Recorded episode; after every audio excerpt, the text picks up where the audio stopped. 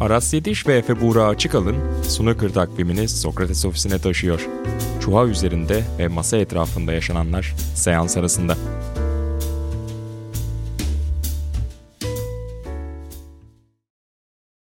Sokrates'e hoş geldiniz değerli dinleyicilerimiz. Seans arasının yeni bölümünde sizlerle beraberiz. Crucible geliyor. Dünya Snooker Şampiyonası geliyor. Ondan önce ben Aras Yetiş, sevgili Efe Buğra Açıkalın'la beraber yine buluştuk ve biraz sohbet edelim dedik. Çünkü biraz aralıklı buluşuyoruz. Ama buluştuğumuzda da konular birikiyor, iyi oluyor. Çünkü yani bakıldığında aslında snooker'da aynı 16 oyuncu, aynı 20 oyuncu diyelim senelerdir aynı şeyleri yapıyormuş gibi bir görüntü olabilir dışarıdan bakanlar için. O yüzden de yani her hafta buluşmamak daha mantıklı değil mi Efe? Evet evet abi. Hoş bu sezon biraz sürprizlerle doluydu yani ustalar formdan uzaktı yani yeni yeni isimlerin parladığını gördük ama evet genel itibariyle haklısın doğru. Şimdi en son konuştuğumuzda biten turnuva 6 kırmızılı dünya şampiyonasıydı.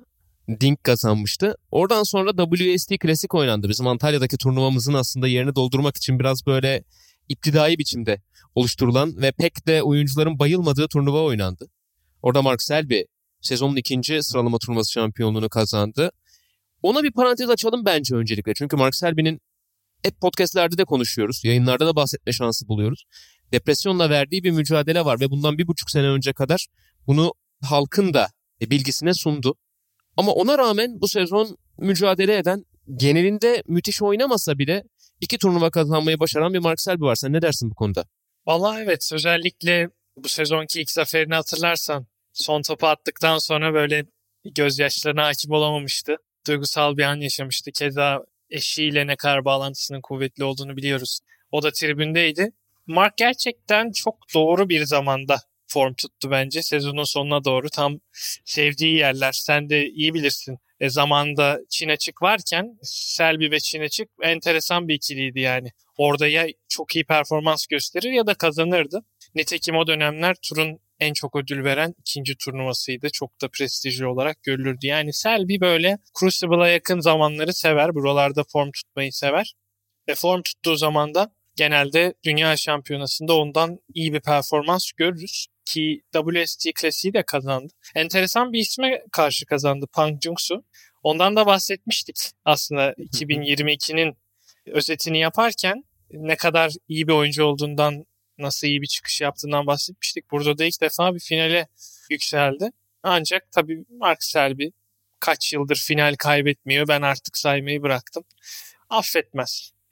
Ki şimdi tabii spoiler vermek gibi olmasın. Punk'dan yine bahsedeceğiz az sonra. Evet. evet. Yine bir talihsizlik yaşadı çünkü. Ondan dolayı bahsedeceğiz. Ve tur şampiyonası oynandı sonra. Dünya şampiyonası öncesi son turnuva birçoklarının dördüncü majör dediği turnuva artık. Sezonun en iyi 8 oyuncusunun katıldığı turnuva biraz sezonun en iyi 8 oyuncusu listesi beklentilerin dışındaydı açıkçası. Ama final beklentilerin dışında olmadı pek. Sean Murphy ile Kyron Wilson oynadı. Son dönemin en formda oyuncusu, en sıcak oyuncusu Sean Murphy kısa bir periyottaki ikinci sıralama turnuvası şampiyonluğuna imza attı o finali kazanarak. Aynen öyle ki belki orada yarı final maçından da bahsetmek lazım. Sean Murphy'nin Mark Selby'yi yendiği. Selby böyle müthiş bir geri dönüş yaptı orada. Ancak tabii Sean Murphy o gün öyle bir form durumundaydı ki yani ka- kazanmaya gelmişti. Artık ne ne görse vuruyordu ki onun bildiğimiz en güçlü oyunu zaten bu şekilde. Nitekim Selby ile oynadığı Dünya Şampiyonası finalinde de bu şekilde geri dönmüştü Sean Murphy. Şampiyona boyunca böyle oynamıştı ve o şampiyonadan sonra şöyle demişti yani kaybettim evet tamam bunun verdiği bir burukluk var ama kendi oyunumu buldum. Yani 2005'te nasıl şampiyon olduysam o oyunu buldum. Ben artık korkarak oynamamalıyım. Nasıl diyeyim?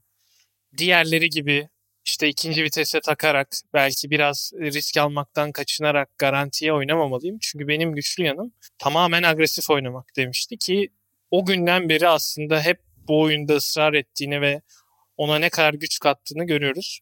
Yarı final bence bunun çok büyük bir örneğiydi ki e, tur şampiyonasını da yani olağanüstü bir performansla kazandı diyebiliriz. Harikaydı. Şimdi burada tabii önemli soruya geliyoruz. Dünya evet. şampiyonası başlarken form tutmak iyi midir? Yoksa sezonu çok iyi geçirmek mi iyidir? Hiçbir şey yapmadan bir elit oyun mesela Ronnie O'Sullivan'ın bu sezonunu belki öyle değerlendirebiliriz. İki tane davet turnuvası kazandı. Onun dışında pek bir şey yapmadı.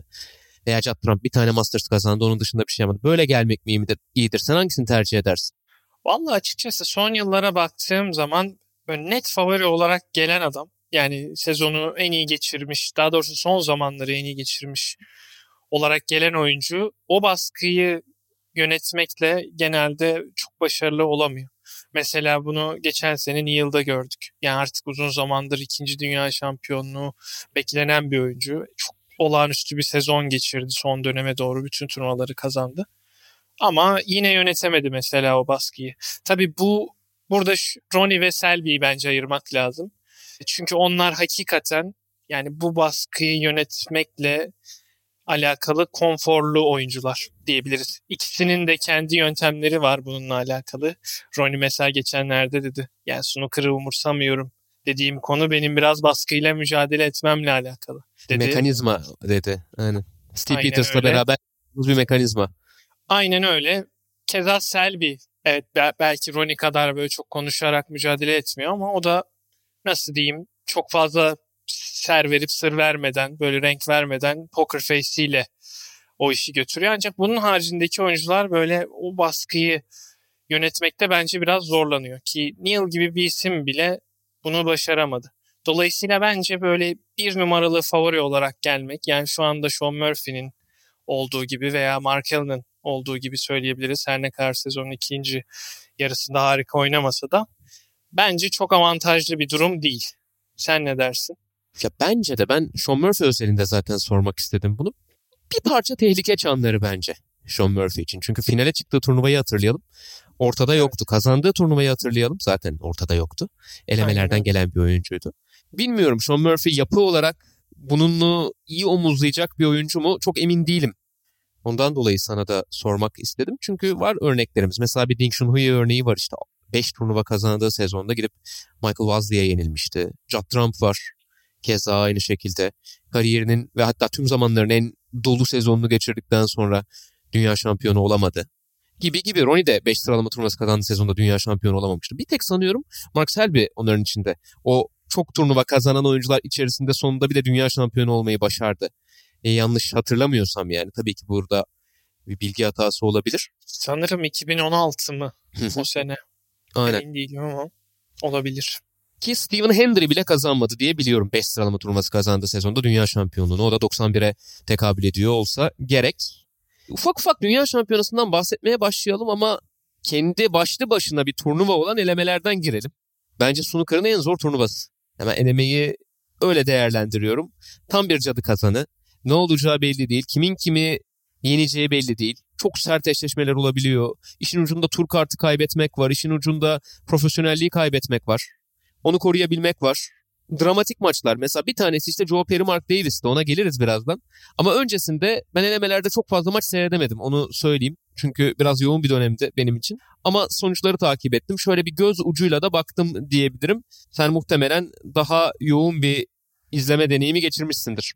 Vallahi evet ben biraz daha bakma şansı buldum. Açıkçası dediğine şöyle katılıyorum. Yani hakikaten bu başlı başına bir turnuva ve çok sert bir turnuva. Yani çünkü ucunda her şey var. Birincisi çok e, önemli bir ödül var. Yani Crucible'a varmanın zaten o nasıl diyeyim manevi yönü var. Çocukluğundan beri hayalini kurduğun, televizyonda seyrettiğin belki işte annenle babanla gelip tribünde seyrettiğin yerde kendin yarışmanın bir keyfi var. Bir de öte yandan Crucible'a varıyorsun. Bir son 32 turu ama bir, sanki bir finale çıkmışsın kadar para ödülü var. Yani bu snooker'ın açık ara maddi anlamda en güçlü, en bol ödüllü turnuvası.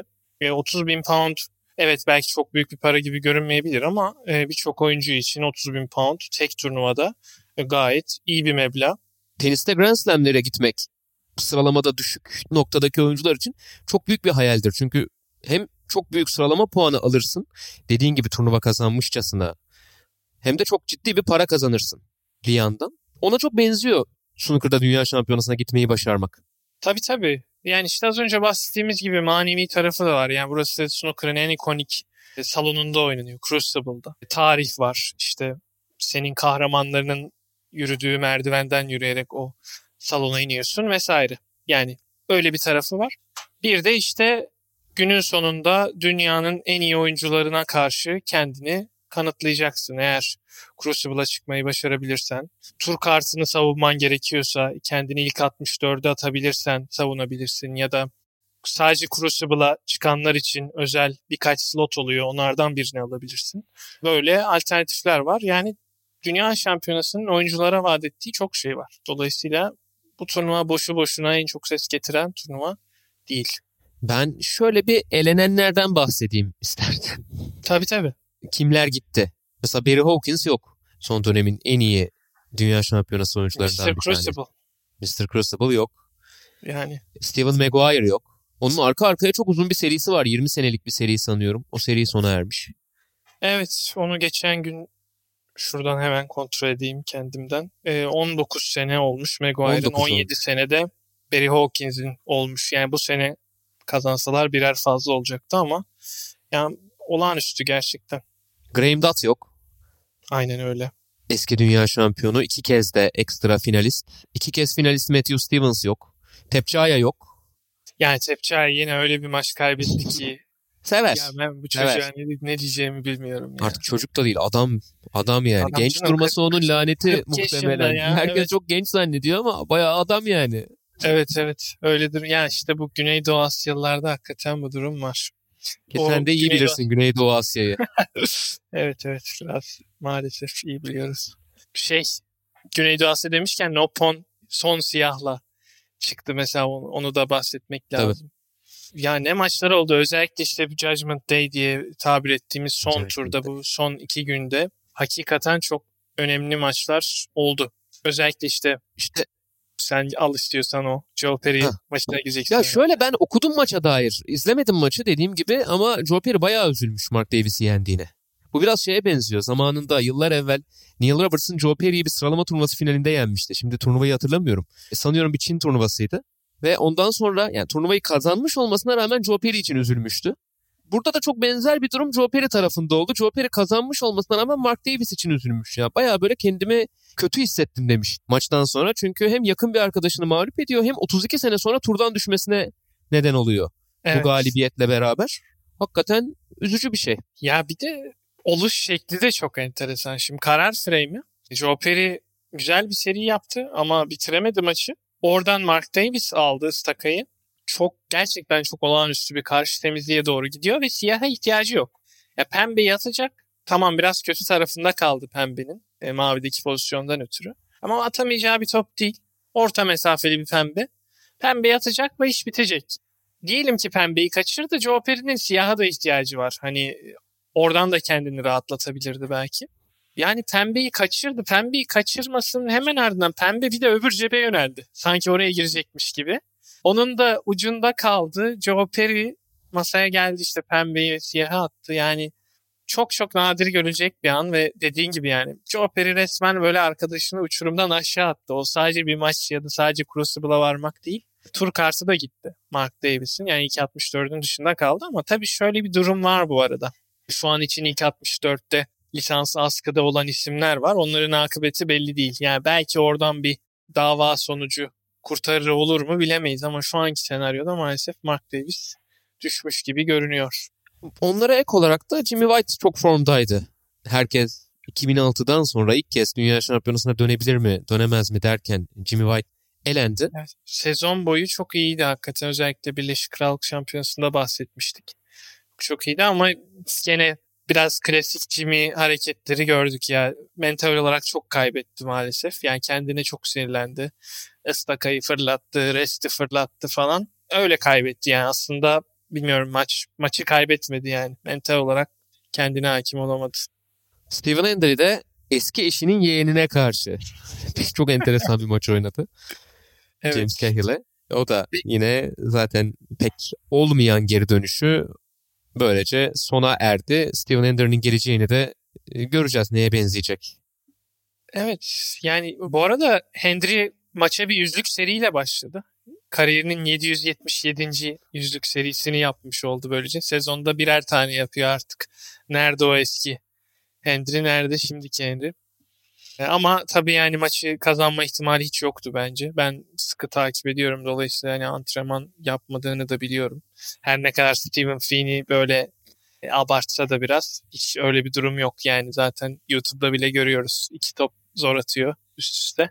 Yani dolayısıyla enteresan akrabalık ilişkilerinin içinde olduğu da bir maçta veda etmiş oldu. Tur kartında kaybetti. Tekrar verirseniz seve seve alırım da dedi yani bence biraz biraz da yüzsüzce oldu bu. Bence Ama, iyi yönetmedi Hendry bu iki yıllık periyodu. Çok az maç yaptı.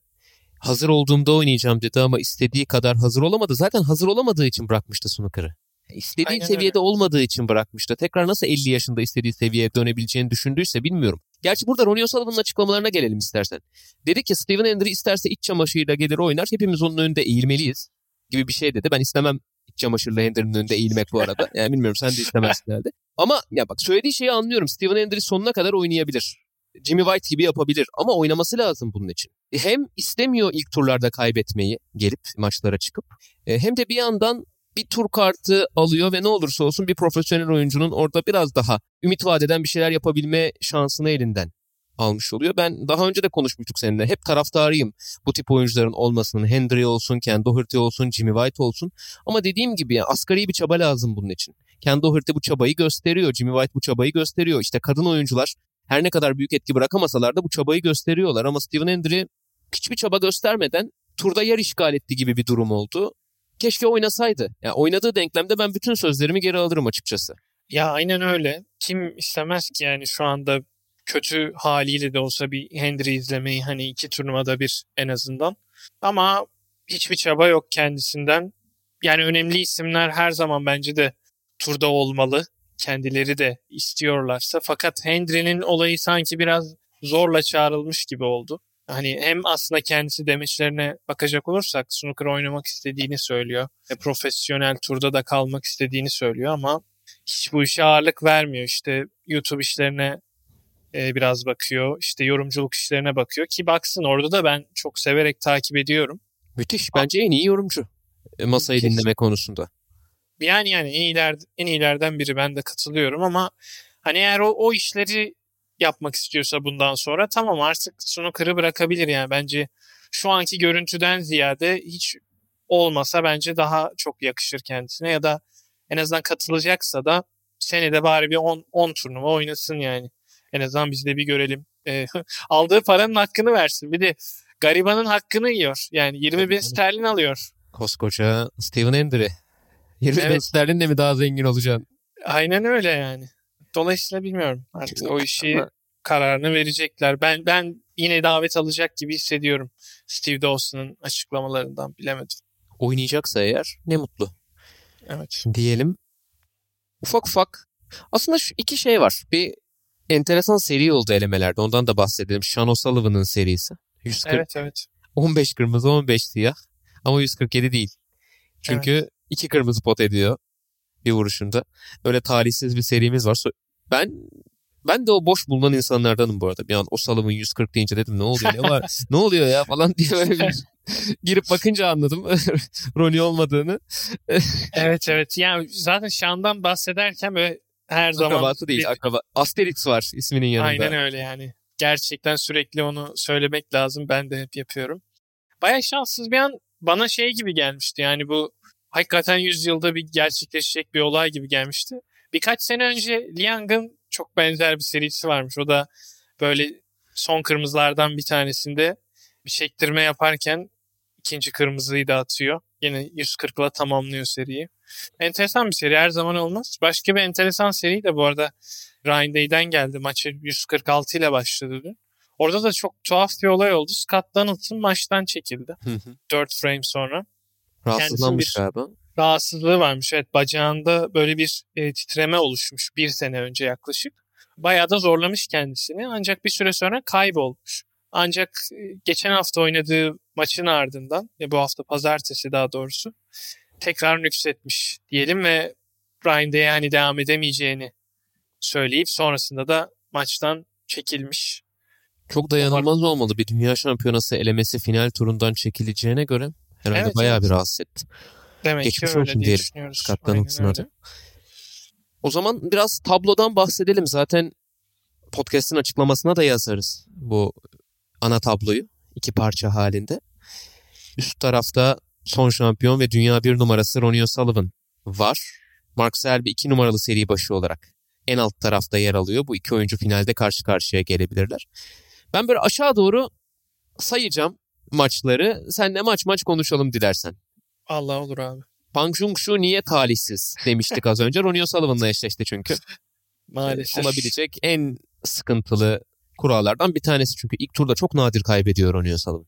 Valla herhalde 3-4 tane belki. En yakın hatırladığımız James Cahill hı. maçı var ama ya işte o kadar 31 yıllık bir serisi var 93'ten beri.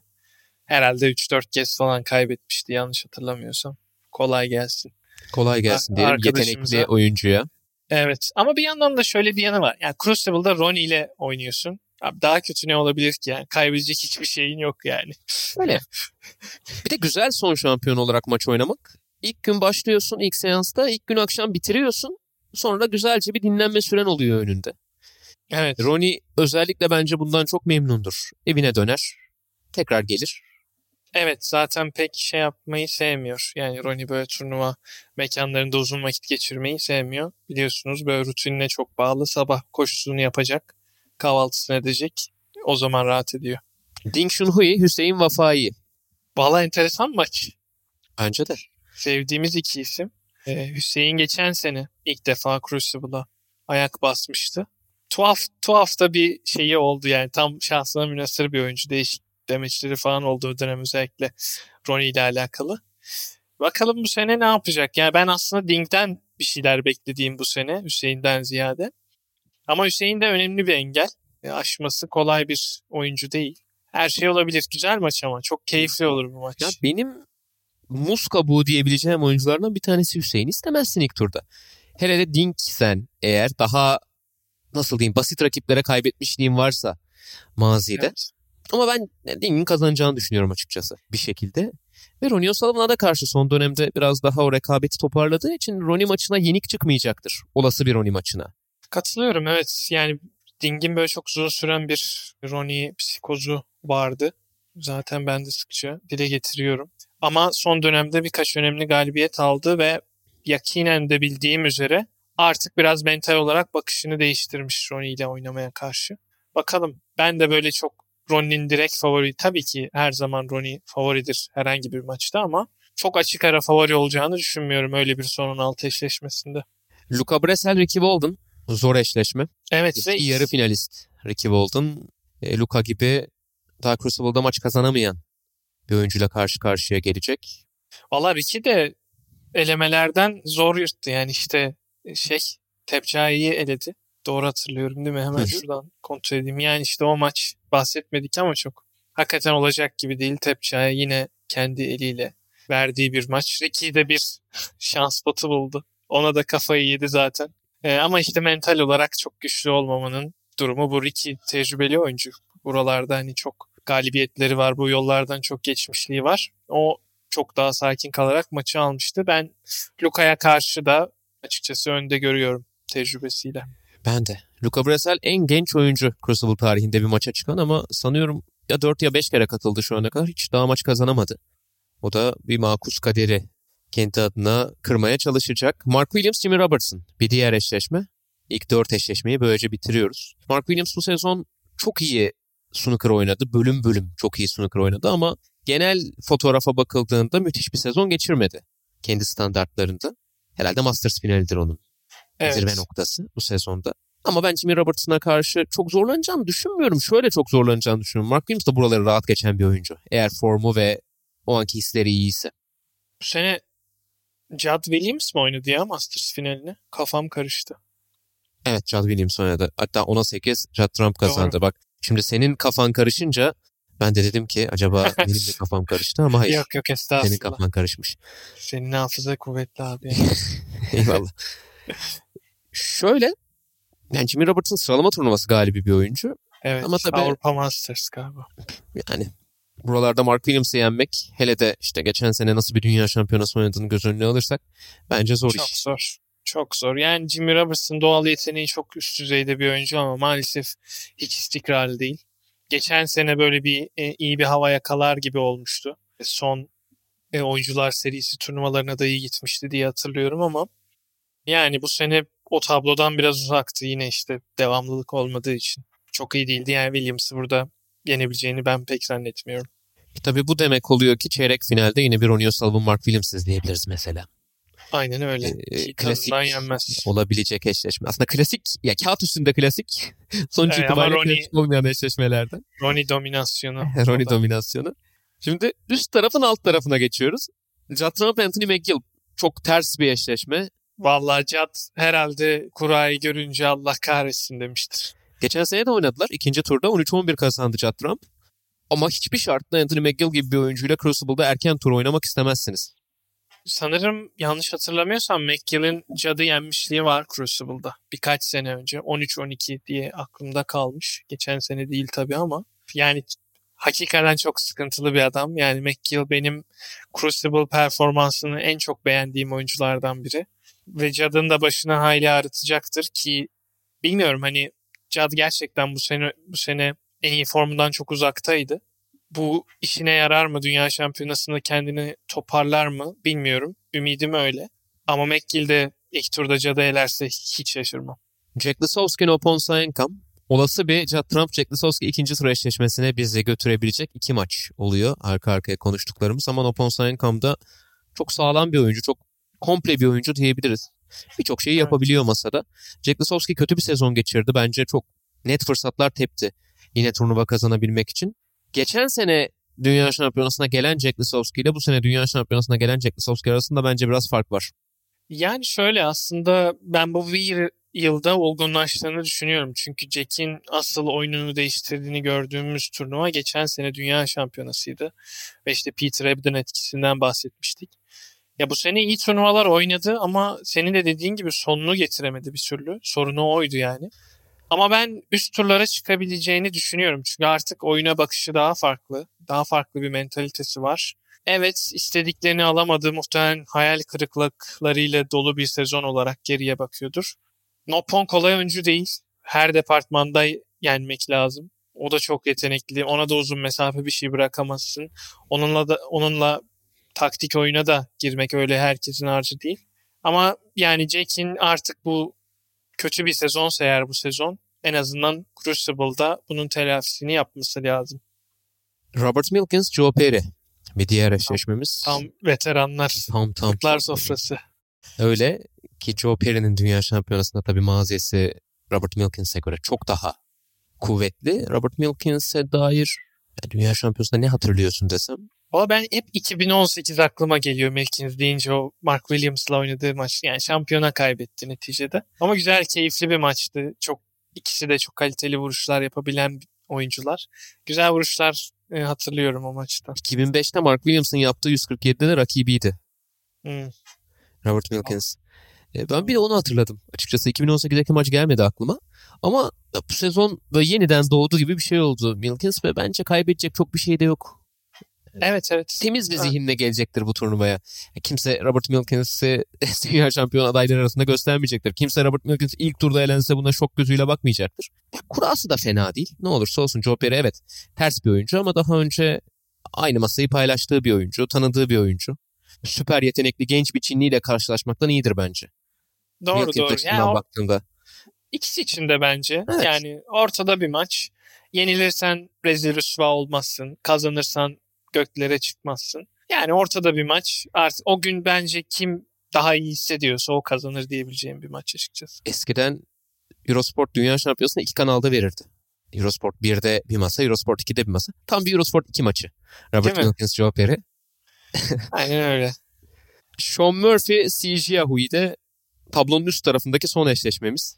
Eyvah eyvah. Hikayeli bir e, şey. Murphy'nin işte zamanda amatör oyunculara salladığında yanlış hatırlamıyorsam kaybettiği oyuncu C'ydi. Çok sağlam bir oyuncu. Yani yaşına göre kendisini daha önce de defalarca övdüm.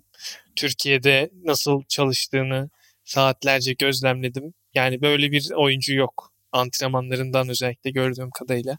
Adam gece dörde kadar top attı abi. E, Yani çok korkulması gereken bir isim. Müthiş bir junior kariyeri var zaten. Kendi yaş grubunda dünya şampiyonu olarak geldi tura. Geldiğinden beri de çok önemli zaferleri imza attı. yani sezon boyu böyle yukarı çıkmış Mercy'yi ilk turda elerse Bilenmiş de olacaktır. Bilenmiş evet. de olacaktır o mevzulardan dolayı. Aynen öyle. Enteresan bir eşleşme. Senin dikkat çektiğin maçlardan bir tanesi. Kesinlikle. Üst taraftaki maçın hangisi peki?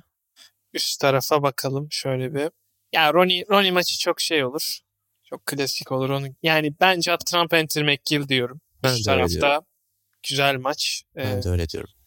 işte Ama bu Sean maça da Murphy- bakalım. Bu maça da Sean bakalım. Murphy, Sean Murphy. CJ maçı snooker gurmeleri için özel not düşüyorum. Tablonun alt tarafı. Sezonun dünya şampiyonluğu favorilerinden bir tanesi ama sezonun ilk yarısının dünya şampiyonluğu favorisi Mark Allen Fan Zhengyi ile karşı karşıya gelecek. Hı hı. Yani evet Markel'ın bahsettik. iyi performans gösterip kupalar kazanırken de işte dünya şampiyonasında adayım olduğunu söylemiştim Markel'ın için ama yengeden ayrılmış. Yengeden ayrılınca büyü bozulmuş gibi biraz. Yaza düğün vardı. Düğün dernek iptal oldu. Kupalar da bir bir kaçtı. Bakalım yani performans düşük ikinci yarıda. Evet yani kesinlikle kazanabileceği bir eşleşme. Fan her ne kadar bir kupa galibi olsa da sonrasında istikrar gösterememiş bir oyuncu. Çok yetenekli bir oyuncu orası ayrı. Ama Mark Allen yani şu sezonun hatırına şu maçı kazanamayacaksa Mark Allen bir daha Crucible'a gelmesin. O kadar da Güzel söylüyorum bitirdin. yani. Güzel bitirdin. Tam bir Erman Yaşar bitirişi oldu. Tatsız bir eşleşme daha. Şu seri başı için tatsız bir eşleşme daha. Stuart Bingham, Dave Gilbert. Burada birkaç sene önce kariyerindeki en iyi turnuvalardan birini oynamıştı Dave Gilbert. 2019 olması lazım. Yanlış Evet. hatırlamıyorsam. Doğru hatırlıyorsun. Çok yetenekli bir oyuncu, çok natürel bir oyuncu. Eğer kafası masadaysa ve oyundaysa herkesi yenebilir. Ve Bingham da pek öyle ışık vermiyor son dönemde. Eski Doğru. şampiyon. Bence zor bir maç olacak Bingham için. Yani 2021'de Bingham iyi bir turnuva geçirmişti işte Mark Selby'e karşı. Yarı final oynamıştı ki o maçta da öne geçmişti yani kazanacaktı neredeyse. Selby böyle yine her zamanki gibi ritmi düşürerek çevirmişti o maçı. Ama hani Bingham olsam böyle çıkış arıyorum. Kariyerimin sonlarına gelmişim. En sevdiğim turnuvada böyle iyi bir gidişat arıyorum. David Gilbert'ı istemem abi ya. Böyle çoluk çocuk bir şey verin. Yani David Gilbert her her şeyi yapar. Yani iyi bir güne denk gelirsin. Şöyle 3 tane yüzlük yapar. Uzun mesafeden %70-80 ile oynar. Devirir yani. Hiç belli olmaz. Ali Carter, Jack Jones. Ali Carter yani çok iyi bir Crucible oyuncusu. Zaten iki kez finalist. Onu çok fazla anlatmaya gerek yok burada. Hep diyoruz çok klişe artık ama Ronnie ile oynamasaydı eğer o iki finalde 2008 ve 2012 belki bir tanesini kazanırdı Carter. Jack Jones'la oynayacak. Bence kötü bir eşleşmesi yok ilk tur için. Evet yani Ali Carter bu sene zaten iyi bir sezon geçirdi. Jack Jones enteresan bir oyuncu bu arada. Çok sağlam bir oyuncu. Tekniği, staka aksiyonu çok düzgün bir oyuncu. Dikkat edilmesi gereken bir adam bana göre. Ha burada ne yapar ne yapamaz orasını bilemem ama üstüne koyarak giden bir adam. Dolayısıyla beğeniyorum ama ya bu maçta tabii ki şüphesiz Ali Carter favori. Neil Robertson, Buize. Sezonun kayıp adamı Neil Robertson. Evet. Kesinlikle. Ee, Neil'ın yani şöyle bir bakıyorum ben bu sezonki karnesine. Üç tane yarı final oynamış. Onun dışında pek bir şey yok. Sıkıntılar. Yani Neil için zaten sezonu da geç açmıştı. Geçen Hı. sezon iyi geçirdim. Biraz ailemle vakit harcayacağım falan diye böyle tatillere falan gitmişti. Kariyer adına çok iyi olmadı. Burada da enteresan bir rakip Buize. Neil Robertson'ın 20 yıl önceki hali olarak gelmiş kendisi. Böyle tam bir uzun potçu böyle her gördüğüne giden müthiş bir aynı zamanda seri inşacısı. Böyle Jintong'un ikinci versiyonu gibi diyebiliriz kendisi için. Zorlayacaktır Neil'ı. Ki Crucible'da ne kadar rahatsız olduğunu biliyoruz. Neil'ın karnesinin iyi olmadığını biliyoruz. Bu ise tehlikeli oyuncu. Çocuk genç ama hiç belli olmaz Çinli. İyi ise zaten bir oyuncu ne kadar genç olduğu fark etmeksizin maç kazanabiliyor. Ya işte iki, iki seanslı maç burada hani tabii tecrübeli oyuncunun daha avantajlı hale gelmesini sağlıyor ama işte o kontrolü bir kaybettiğin zaman Crucible zor arena. Kyron Wilson, Ryan Day. Evet. Ee, ben yani Ryan Day evet çok iyi bir oyuncu. İşte biraz da böyle e, nasıl diyeyim yani son maçta Scott Donaldson'ın rahatsızlanması, erken çekilmesi vesaire o olmasa da kazanacaktı muhtemelen. Ama ben sanmıyorum Kyron Wilson'ın dünya şampiyonasında erken bir vedaya izin vereceğini. Çünkü onun burası gövde gösterisi yaptığı turnuva genelde. Daha kazanmadı ama çok kez ileri turlara gitti. İstikrarlı burada. Ve Ryan Day bence seri başlarından kötü bir seri başı çekti. Bu sefer tam tersten bakalım. Yani evet şöyle bir durum var. Ryan Day birkaç gün önce böyle emekliliğe dair bir takım açıklamalar yaptı. Mental olarak çok iyi durumda değil. E, oyununa böyle çok güvenmiyor. Vallahi ne kadar yakıtım kaldı bilmiyorum tarzında demeçlerde bulundu. Kyron da belki bahsetmemişizdir muhtemelen. Evet ondan sonra oldu çünkü. Çocuğu rahatsız. Ciddi bir sıkıntılı bir dönem geçirdiler ailece. İşte bir tümör şüphesi vardı. Sonrasında temiz çıktı neyse ki. Ama hala hastalığın ne olduğu tam bilinmiyor. Küçük oğluyla alakalı bayağı sıkıntılı bir 2-3 ay geçirdi ki tur şampiyonasında da işte hep beraberlerdi falan ondan biraz güç aldı. E, ama finalde olmadı ama çok böyle snooker düşündüğü bir dönemde değil bence Kyron. Dolayısıyla dünya şampiyonası bir anlamda kötü bir zamana denk geldi. Ha ne olur? Kyron böyle bir olumsuzluklardan güç kazanmayı da seven bir oyuncu. Onu olumlu bir şeye dönüştürebilir mi? Yani mentalitesinden sürekli bahsediyoruz. E, kuvvetli bir oyuncu. Böyle bir fayda sağlayabilir mi? Bilmiyorum ama bu sene için ben Kyron'dan hani çok e, üst düzey beklentilerim yok. Yani öyle söyleyeyim bu olaydan ötürü. Tabii ona da e, oğluna da acil şifa dileyelim. Çünkü Evet, evet. yani snooker eninde sonunda bir oyun. Aynen öyle. etrafında Çok daha ciddi Aynen bir e, mevzu var. E, John Higgins, David Grace bir sonraki maçımız. Yani David Grace iyi bir oyuncu olduğunu zaman zaman gösterse de e, ne olursa olsun bir Crucible gediklisine denk geldi. Kariyerinin son demlerinde artık maç kazanmakta, daha doğrusu şöyle söyleyeyim, final kazanmakta eskisi kadar hünerli olmasa da dünya şampiyonasında her türlü İTKK bir şekilde gidiyor John Higgins. Yani burada öyle pek takılmıyor. Ben yine açıkçası senaryonun benzer olacağını düşünüyorum. Vallahi evet, ben de çok farklı düşünmüyorum. Bu bir Masters eşleşmesi olsaydı Higgins kaybedebilir derdim ama evet yani burada herhalde çok açık ara favori Higgins olacaktır. Gary Wilson, Elliot Slesser taçsız Yani- oyuncuların e, maçı. Evet, evet, evet. Yani ilk turun böyle az önce dedim ya Eurosport 2 maçı diye. Tam ben de ona geri dönecektim. Aynen biraz o tatta bir maç. Gary Wilson ilk kez sıralama turnuvası kazandı bu sezon. Favori olacak. Ama Elliot Slesser da değişik bir oyuncu. Böyle hafif gamsız bir tarafı var. Fena oynamayabilir. Bir Evet, şans evet. olarak görecektir Gary Wilson'la eşleşmeyi. Yani çünkü işte Ronnie O'Sullivan'la eşleşen, var. Mark Selby ile eşleşen meslektaşları var. Veya işte Judd'la eşleşen. Onlara göre çok daha şanslı. Son eşleşmede Mark Selby, Matthew Selt. Evet, iyi geçinen iki oyuncu. Bildiğim kadarıyla araları iyi, iyi bir ilişkileri var. Fakat ya Matthew Selt'in şöyle bir demeci vardı. İşte ben Crus- daha önce sanırım Crucible'a sadece 3 kez katılabilmiş. Ben Crucible'a yalnızca 3 kez katılabilecek kadar kötü bir oyuncu değilim. Ben bundan çok daha fazlasıyım demiş birkaç sene önce Rob Walker'a. Sonrasında işte 3 sene içinde 2 kez katılmayı başarmış. Evet hakikaten hani kaliteli bir oyuncu. Ona diyecek yok. Türkiye'de de final oynamıştı. E, ama tabii Mark Serbi yani Mark Serbi'ye karşı Crucible'da bilmiyorum iyi de bir sezon geçiren formda bir Serbi var. E, herhalde çok zor ya işi Seltin ne diyorsun? Bence de öyle. Ben çok ihtimal vermiyorum açıkçası Mark Selby'ye iki seanslık bir maçta yenmesine şu anda. Hani diyorsun ya final kaybetmiyor uzun süredir diye. Evet evet. İşte iki seanslı maçlar o finallerin çok büyük çoğunluğu. Bu da bir iki seanslık maç. Mark Selby'yi yenmenin en zor olduğu yerler. Aynen öyle. Yani bir final Peki, oynuyormuşçasına. Alt tarafta maçın hangisi onu da seçelim ufak ufak veda edelim. Valla alt tarafta ne diyelim? Şöyle bir bakıyorum. Valla Bingham Gilbert enteresan duruyor gözüme. Bingham Gilbert aynen güzel bir maç. Ben ne olursa olsun Kyron Wilson Ryan Day diyeceğim buna. E, Tüm Olur. O da güzel olur. dış badirelerden bağımsız olarak güzel olmaya aday bir maç gibi görünüyor ama tabii zaten e, Crucible bu. Hangi maçtan ne bekleyeceğinizi çok bilemiyorsunuz. Çok beklenmedik şeyler Tabii canım, olabiliyor. yani- Çok sürpriz yarı finalistler. Yani Son yılların özeti çünkü. Devamlı sürpriz yarı işte Gary Wilson'lar, Dave Gilbert'lar, ya Anthony Anthony, McGill'ler. Anthony McGill, Kyron Wilson yarı finalinden kim ne bekliyordu mesela? Bugün Crucible'ın en unutulmayan maçlarından Aynen. birisi.